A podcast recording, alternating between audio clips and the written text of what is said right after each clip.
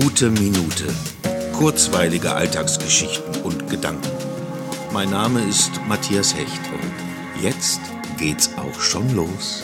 Als ich gerade durch die recht volle Innenstadt ging, um meinen Wochenendeinkauf zu erledigen und dabei versuchte, den mir entgegenkommenden Menschen geschickt auszuweichen, um sie mir auf Abstand zu halten, musste ich an die Auswärtsspiele meiner Fußballmannschaft denken, damals mit 13 Jahren.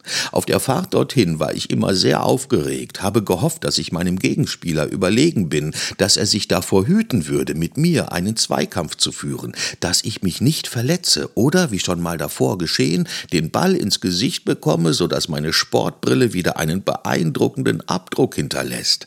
Natürlich sehe ich meine Mitmenschen nicht als Gegner und ich habe keine Sorge, dass mir plötzlich jemand von hinten in die Beine grätscht mitten in der Stadt.